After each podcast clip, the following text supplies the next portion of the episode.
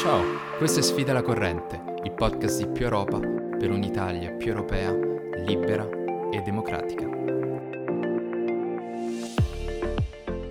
Vladimir Putin sta finanziando la sua guerra grazie al gas che vende a noi europei. Per questo motivo Più Europa in questi giorni ha lanciato una proposta per deputinizzare l'Italia, sganciandoci dal gas russo e puntando sulle rinnovabili. Una proposta che può essere sottoscritta sul nostro sito web www.piueuropa.eu.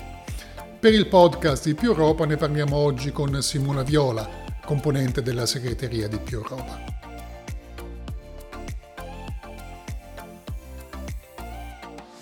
Simona, partiamo con una domanda semplice.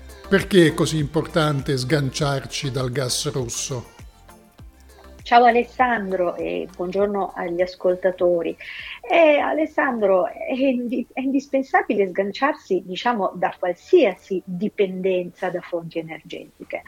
A parte il gas russo e i problemi specifici che derivano oggi dal dipendere eh, da una nazione, dalla volontà di una nazione che eh, ha espresso delle scelte belligeranti così contrastanti con i nostri valori, in generale i paesi non dovrebbero aspirare a dipendere nelle fonti energetiche da altri paesi. Ne va per esempio della libertà nelle scelte e nelle alleanze geopolitiche, come dimostra questi giorni, se tu scegli di voler prendere delle grandi distanze da un paese, non puoi essere eh, sotto scacco perché quel paese, da quel, da quel paese e dalle sue forniture di una fonte energetica dipendono, eh, dipendono la vita delle imprese o eh, la vita addirittura dei cittadini. In generale uno Stato, una nazione non dovrebbe essere ricattabile da un'altra né sul fronte del ti do o non ti do la fonte energetica che eh, avevamo contrattato, né sul fronte del quanta te ne erogo e infine anche sul fronte dei prezzi, ovviamente.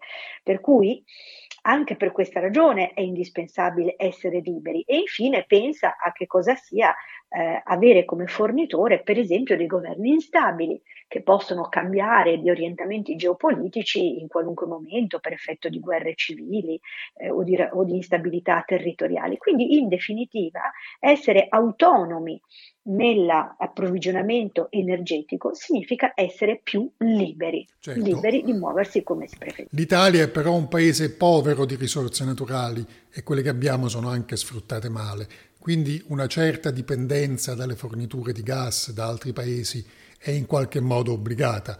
È quindi necessario sviluppare delle energie alternative. Ecco, perché è così importante sviluppare le energie rinnovabili?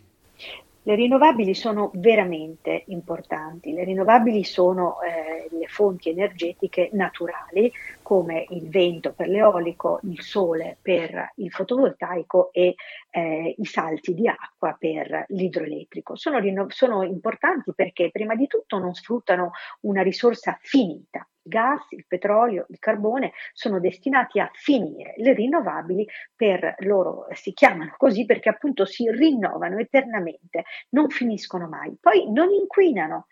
Eh, non, non, determinano delle emissioni in atmosfera, mentre tutto l'utilizzo delle fonti fossili inquina. Certo, eh, hanno un impatto paesaggistico significativo. Per alcuni, a dire il vero, è persino bello, per altri piace meno. Si tratta tutto sommato di un prezzo da pagare più modesto rispetto invece all'inquinamento che deriva dall'uso di risorse finite. Oggi addirittura il fotovoltaico consente di continuare a fare dell'agricoltura sotto i pannelli fotovoltaici. Poi le fonti rinnovabili costano poco. Eh, pensa che i costi di generazione di un solare fotovoltaico sono mediamente di 40-50 euro a megawattora e l'eolico di 50 o 60 euro a megawattora, a fronte di un prezzo di mercato dell'energia che recentemente è stato sopra mediamente i 200 euro a megawattora. Si tratta di, eh, co- di fonti i cui costi sono più bassi e eh, si, devi considerare anche che sono costi fissi, non sono variabili, non dipendono dal mercato, sono quantificabili in, in anticipo. Inoltre le fonti rinnovabili non esigono molto tempo per essere costruite. Pensa agli gli anni che ci vuole per realizzare un gasdotto, un oleodotto per portare le fonti fossili. Un, foto, un parco fotovoltaico possono volerci anche sei mesi soltanto per realizzarlo e un parco eolico un anno o tutto al più un anno e mezzo. E inoltre l'acqua, il vento e l'aria sono nostre non dobbiamo comperarle da altri paesi, è una risorsa nazionale rinnovabile e infinita e pulita. E da ultimo, ma non per ultimo, realizzare impianti rinnovabili sul territorio significa creare coesione, solidarietà tra le parti del territorio. Chi ha più, eo- chi ha più vento farà più eolico, dove ci sono le Alpi e i salti d'acqua faremo più idroelettrico, dove c'è il sole faremo più fotovoltaico, per il bene di tutta la nazione, senza dimenticarci che l'obiettivo finale è la decarbonizzazione dell'industria per arrivare al cui obiettivo le rinnovabili sono un vero pilastro. Allora, il nostro paese ha già un patrimonio di idee e progetti sulle rinnovabili, però eh, il tutto oggi è bloccato dalla burocrazia e dall'inerzia amministrativa a vari livelli. E allora perché è così complicato avviare un progetto in Italia e cosa bisogna fare per sbloccare questi progetti? Guarda Alessandro, avviarli i progetti è anche facile, il problema è concluderli che è difficilissimo.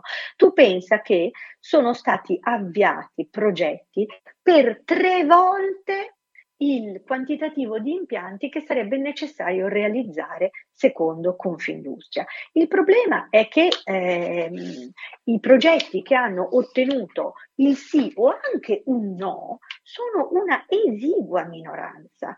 In realtà eh, i progetti languono e rimangono negli uffici. Ti basti pensare che eh, il 99,9% dei progetti che sono stati presentati nel 2021 sono ancora in attesa della valutazione di impatto ambientale e così il 90% degli progetti che sono stati presentati nel 2020 è um, così diciamo ad andare avanti. Ora tutti quanti noi leggiamo sui giornali che si parla di semplificazione, della necessità di semplificare i procedimenti, ma il problema non è formale, è un problema sostanziale. Il procedimento è già abbastanza semplice. Il problema è che le fonti rinnovabili hanno due fieri avversari.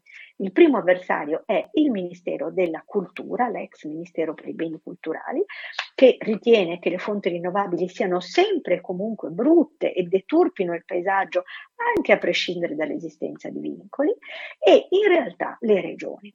Le regioni che sono, non dimentichiamocelo, i soggetti titolari della procedura autorizzativa, cioè quelli senza i quali, quali oggi i progetti non possono essere autorizzati, sono tutte convinte di aver fatto già abbastanza, di aver già impegnato abbastanza il loro territorio, mentre non si rendono conto che dobbiamo raddoppiare e in taluni casi anche triplicare la potenza installata. Sostengono di non avere sufficienti risorse umane e tuttavia dipende da loro, hanno degli organici a volte debordanti, se non mettono le persone negli uffici non è che è, è la colpa è di qualcun altro e devo dire sono anche molto condizionati dagli umori dei sindaci, i quali per lo più tendono a indossare la fascia tricolore della sindrome di Nimbi e dicono mai qui dovrete passare sul nostro corpo. Ecco, Insomma, eh, quello che volevo dire, que- questo è il quadro, quindi è necessario un cambio di passo, un cambio di passo che deve riguardare anche il rapporto tra lo Stato e le regioni,